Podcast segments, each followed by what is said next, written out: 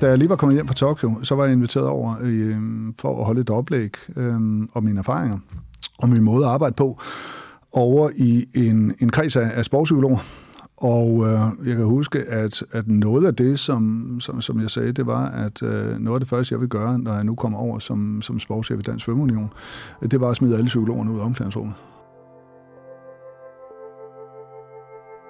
Fordi jeg oplevede, at øh, det var efter min forestilling, hvad jeg havde set også og oplevet, at øh, jamen, atleterne kunne stort set ikke øh, trække vejret uden at have en sportspsykolog ved siden. Og, og det er i hvert fald ikke den måde, som jeg synes, at man skal, man skal arbejde på.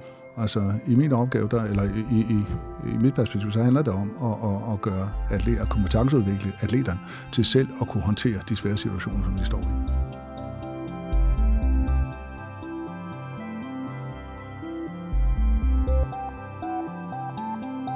I år fejrer Dansk Psykologforening 75 års jubilæum.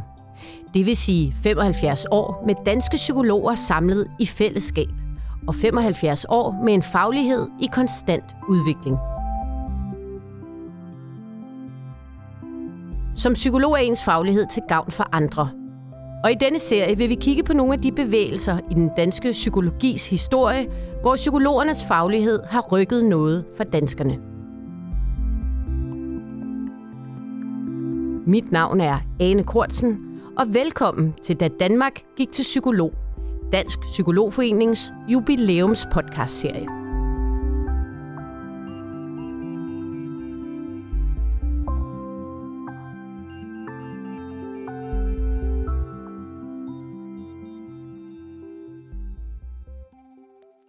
Man kan jo sige, at, at psykologien, den traditionelle psykologi, som jo primært ligger sig op af den kliniske psykologi, jamen den, den, han, den er jo fokuseret på at behandle.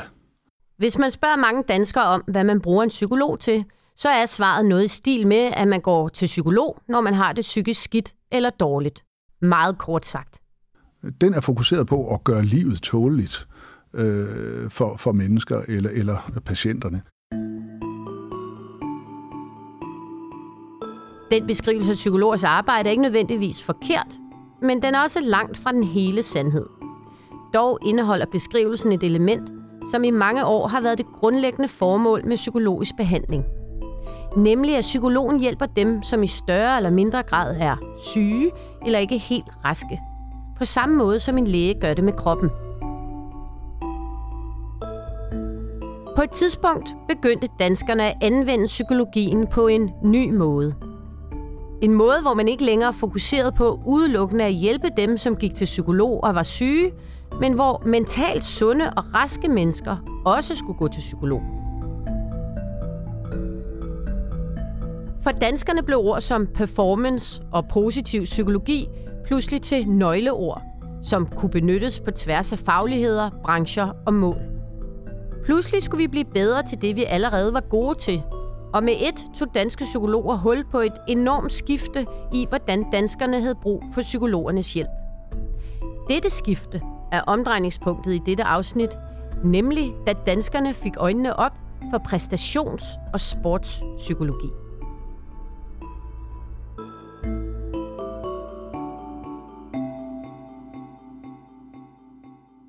Man kan sige, at den kliniske psykologi har et fokus på at, vil væk, at, man, at man skal væk fra noget at mennesket, individet, skal væk fra noget. Hvorimod at det, når vi nu taler præstationspsykologi eller sportspsykologi, så handler det om noget andet. Det her er Lars Roppel. Han er psykolog med sportspsykologi som sit kerneområde. Men, men den der traditionelle, hvad skal man sige, den traditionelle måde at se til psykologien på, den, det, er jo, det har været den dominerende, og er selvfølgelig stadigvæk den dominerende. Lars har ikke altid været psykolog. Han har nemlig brugt 25 år i forsvaret blandt andet med 20 år i jægerkorpset. Det var også øh, det, der var årsagen til, at jeg begyndte at interessere mig for psykologien. Fordi første gang jeg stod i Irak, øh, så begyndte jeg at tænke, hold da op, hvad er det, der sker her? Hvorfor skal jeg udøve ledelse på en anden måde, end jeg gør derhjemme? Og det blev jeg nysgerrig på og tænkte, det må jeg finde ud af.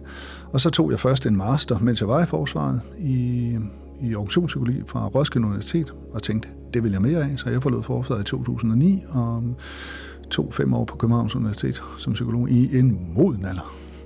Lars er som sagt sportspsykolog. Og inden vi kan komme i gang, skal vi lige forstå, hvor sportspsykologi kommer fra, hvad det er og hvad det egentlig handler om. sportspsykologien som fag, og nu er sportspsykologi ikke, egentlig ikke et fag, det er jo ikke et fag, der bliver uddannet i herhjemme i, i, i Danmark. Øhm, det gør man i Sverige, øh, blandt andet, og i mange andre lande. Det gør man ikke herhjemme. Øhm, jamen, det blev... Det, det, det, er, det er omkring 100 år gammelt, altså hvor man begyndte at interessere sig for, hvordan får vi mennesker til at præstere i sportslige sammenhæng. Ikke? Og, og der har det jo været, jamen, hvordan, altså de, de de udfordringer, der er til stede, når man skal præstere, når der er noget på spil, altså nervøsitet og, og så videre. Hvordan håndterer vi det, så vi ikke går i sort eller, eller, eller bliver handlingslammet, eller bliver stive i kroppen og, og så videre, som, som er almindelige symptomer. Ikke? Så det, det har, har, har rimelig tidligt haft fokus. Øhm, men der er jo også sket et skifte over tid, og, og faktisk ikke for så længe siden. Jeg ved ikke, om man kan kalde det paradigmeskift, men et skift i tilgangen til, hvordan man, man får folk til at, øh, mennesker til at præstere. Det centrale begreb i det her er den positive psykologi. Et begreb, som ledere og sportsudøvere i mange år er stødt på rigtig mange gange. Og det med god grund. For da Martin Seligman populariserer begrebet positiv psykologi, ser verden sig ikke tilbage. Hvis vi lige går tilbage til, til 98, det er der, hvor Seligman han kommer med, med den positive psykologi, og, og som selvfølgelig skaber dønninger inden for, for, for, for verden af psykologer. Det var, det var det, hvad skal man sige, den nye ting, der kom i, i, i 98. Øhm, men, men paradigmeskiftet, og, og man kan sige, det er ikke sådan et, det kom fra den ene dag til den anden, men jeg tror, OL i 2012 øh, var et vendepunkt, når vi taler øh, sportspsykologi, og om måden, man ligesom får atleter eller andre mennesker, det behøver ikke bare være atleter, til at præstere. Altså indtil da, der havde den traditionelle tilgang været øh, den der øh, den kognitive adfærdsterapi.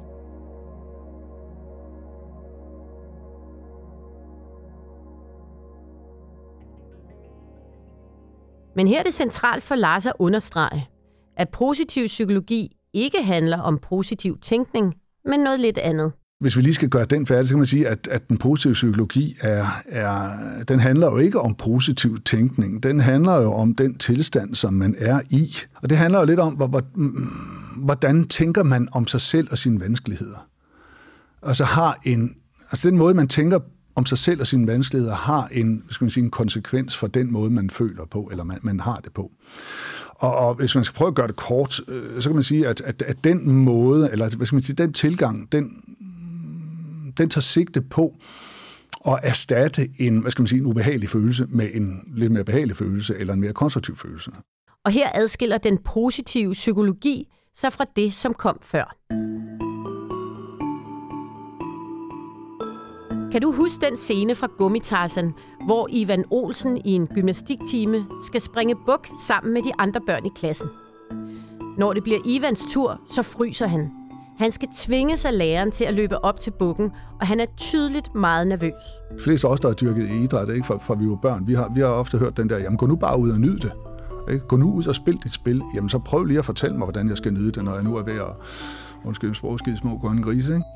Inden den positive psykologi kan hjælpe Ivan, var svaret at finde i den traditionelle tilgang, nemlig den kognitive adfærdsterapi.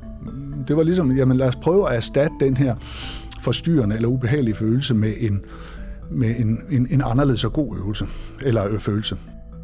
Den kognitive adfærdsterapi vil altså bede Ivan om at tage den her følelse af nervøsitet, og så erstatte den med en anden, bedre og mere konstruktiv følelse.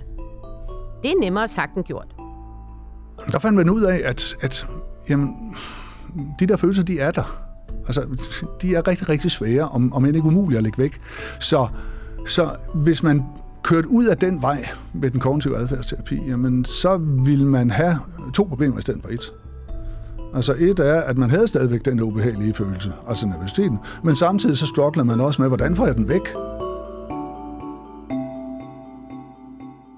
Altså fokus for den, det var, at man gik væk fra at prøve at kontrollere følelserne.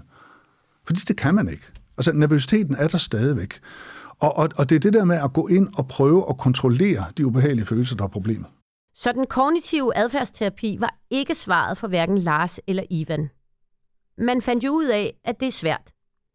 Men så påpeger Lars det, som hedder Acceptance and Commitment Therapy, forkortet ACT. Det, der er tilgangen i den, i akten der, det er et, jamen accepter, følelserne af der. Accepter dem, frigør dig og lad dem ligge. Ikke? Og så den anden del, det commitment, den, jamen, når jeg så skal til at handle, når jeg så skal til at tilbage på min plan, jamen, lad mig prøve at tage udgangspunkt i værdierne. Lad mig prøve at huske, hvem det egentlig er, hvem det er, jeg er. Hvad er det egentlig, jeg bygger? Hvad er det, jeg træffer min valg på?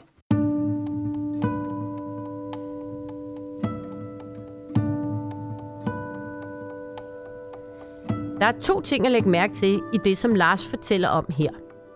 Den ene er Lars' konkrete bud på, hvordan Ivan kan arbejde med sig selv om at håndtere presset i gymnastiksalen.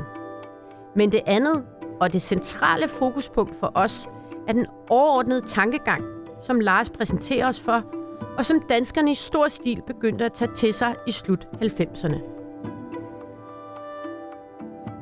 Fortæl mig, hvilke værktøjer jeg har at gøre godt med – så jeg kan øge min trivsel og min præstation og opnå mine drømme eller visioner. Og det er bare noget, som interesserer danskerne.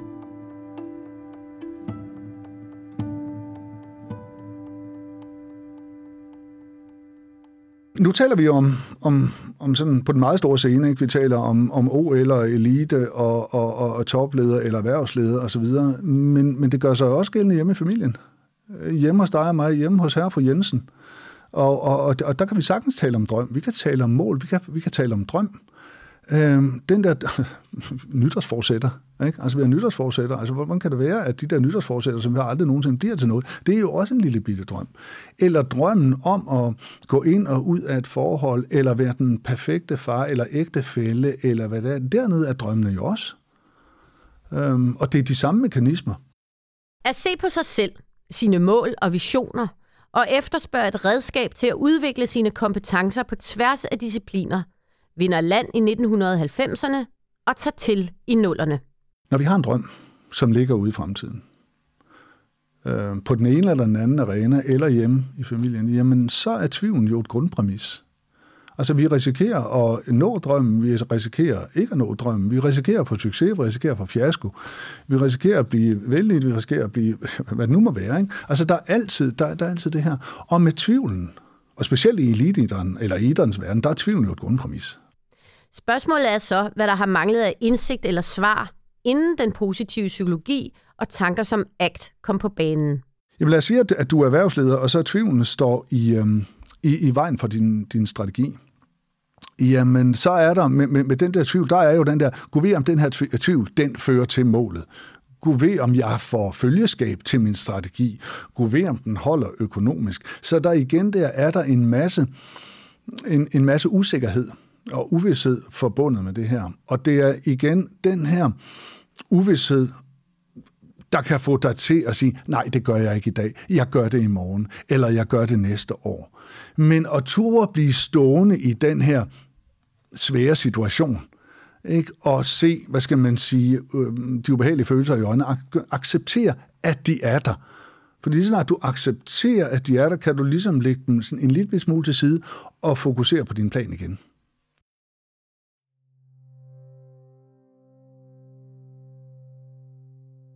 Vi ved, at den kliniske psykologi altid ville stå stærkt på tværs af psykologiens fagområder – men alligevel er det ikke her, at sportspsykologer søger svar.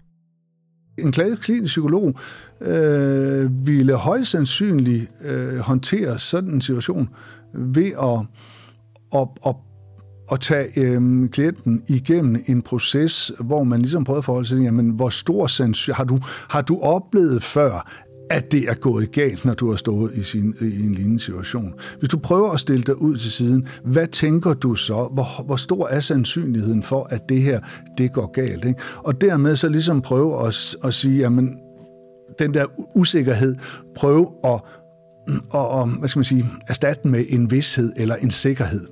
Ikke? Og, og, og, det, og det giver mening. Altså, kognitiv adfærdsterapi er også virksom. Det er slet ikke det. det, er slet ikke det. Alt imens præstations- og sportspsykologi blev mere og mere interessant for danskerne, og at topidræt og erhvervsfolk begynder at bruge tankerne bag til deres egne mål, bliver selve grundlaget for feltet kritiseret. Det drejer sig især om selve fundamentet for det hele, nemlig den positive psykologi. Der er jo nogen, der kigger skævt til positiv psykologi, og nogle gange også med rette, som jeg sagde. Altså, nogle gange så er det altså lidt, det er lidt kommercialiseret, men, men det betyder ikke, at, at det er ikke nødvendigvis, at det er forkert.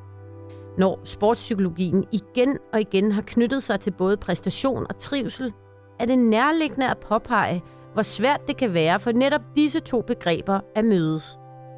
Sagt med andre ord, så er præstation ikke nødvendigvis lige med trivsel. Det viser sig tydeligt i dagens Danmark, som i flæng bliver kritiseret for at være et præstationssamfund. Og det er ikke på den fede måde. I præstationssamfundet er kritikken netop, at den konstante bevidsthed om at præstere og gøre sine mål og visioner tydelige, er med til at skabe unødigt pres og stress på især unge. Dem, hvis forældres generation høstede frugterne af den positive psykologi. At når folk giver den her tankegang skylden for, at vi lever i et, i, uh, altså at, at, at vi lever i et præcisionssamfund. Altså det, uh, der, der er jeg ikke enig med dem. Altså jeg synes, at, at, at vi, skal, vi skal være meget bevidste om, hvad det er for arenaer, vi kigger på og, og, og, og arbejder i. Øhm, altså i, det her er vi, altså hvis vi skal præstere på ledelsesgangen, eller ude i virksomheden, jamen så er det der, så det vi præsterer. Når, og, og det samme i, øh, i eliteidrætten. Altså det er den arena der. Øh, og jeg synes, det er der, at de her værktøjer, i hvert fald når vi taler ACT, som jeg har talt om her, det er her, de finder anvendelse. Øh, så skal vi også kunne, kunne koble ind. Jeg synes, at noget af det, som er rigtig, rigtig vigtigt, øh, for mig, det tror jeg også, hvis vi læser andre sportspsykologer, det er jo den holistiske tilgang, altså det hele menneske. Der skal altså være balance. Men når vi er i bassinet, når vi er om bassinet, når vi er på den mål, det mål, som vi har sat, så skal vi altså præstere. Um, men med trivsel. Lars anerkender kritikken, og den positive psykologi både var og er til tider nem at kritisere. Der er den der, øh, synes jeg, jeg støder på, ah, men det er jo ikke rigtig psykologi. Øh, det, og hvor er det videnskabelige grundlag for det her? Og så må jeg også sige, at der er der er masser af, af virksomheder, som, som tilbyder det her, kurser og uddannelse i positiv psykologi. Ikke? Så det bliver et eller andet, man måske kan tilkøbe og tillære sig, hvor man siger, altså klinisk psykolog, der kan du altså ikke gå på kursus. Øh, øh der, kan, der kan du ikke gå ud og, og der kan du gå ud og, og, og, og tage et kursus. Det kan du altså kun blive efter fem år på universitetet. Ikke? Så, så derfor så er der noget der. Og så er der jo den generelle, den her med, at, at det nye, ikke? Altså, vi ved, hvad vi har, men vi ved ikke, hvad vi får. Og, og hvad er nu det for en gøge unge, der kommer ind og bliver så populær her, ikke? Og jeg synes da også, at, at inden for sprogpsykologien mærker jeg, synes jeg, jeg mærker det også.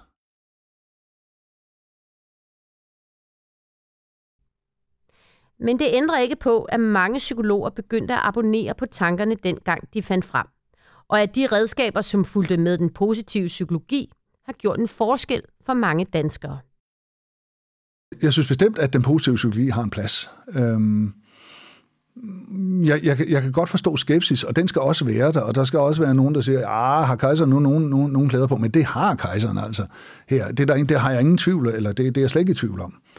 Øhm, så, så nej, den positive psykologi har bestemt noget at, at, at tilbyde. Men jeg kan godt forstå, jeg kan godt forstå, øh, måske specielt den ældre øh, psykologistand, sådan lidt, ah, hvad nu det var noget, ikke? Altså sådan tror jeg, det er meget normalt, når der kommer noget nyt.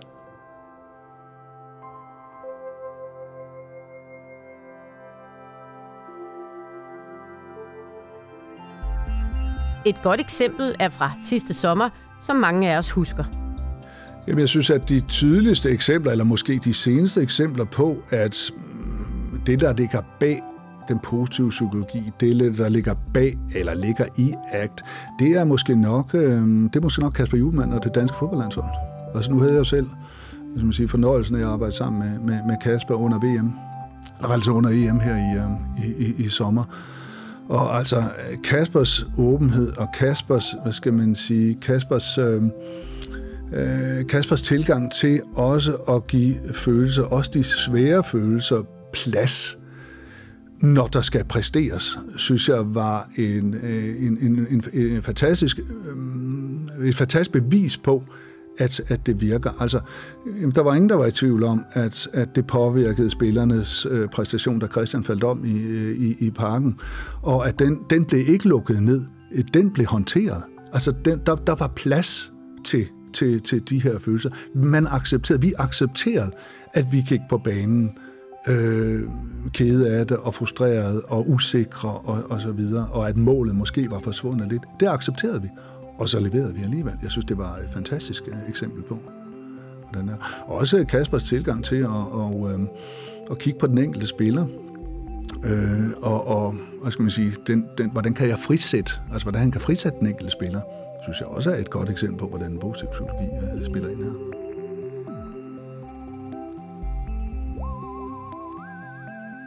Du har lyttet til et afsnit af Da Danmark gik til psykolog, Dansk Psykologforenings jubilæumspodcastserie. Du kan læse meget mere om Dansk Psykologforenings arbejde på deres hjemmeside, Instagram og Facebook. Her kan du også finde information om medlemsbladet Magasinet P, samt meget mere om danske psykologers arbejde. Da Danmark gik til psykolog, er produceret af Body Body i samarbejde med Dansk Psykologforening. Redaktør er Thomas Klinkby. Det hele er tilrettelagt, optaget og klippet sammen med Peter Ørbæk. Og mit navn er Ane Kortsen. Tak fordi du lyttede med.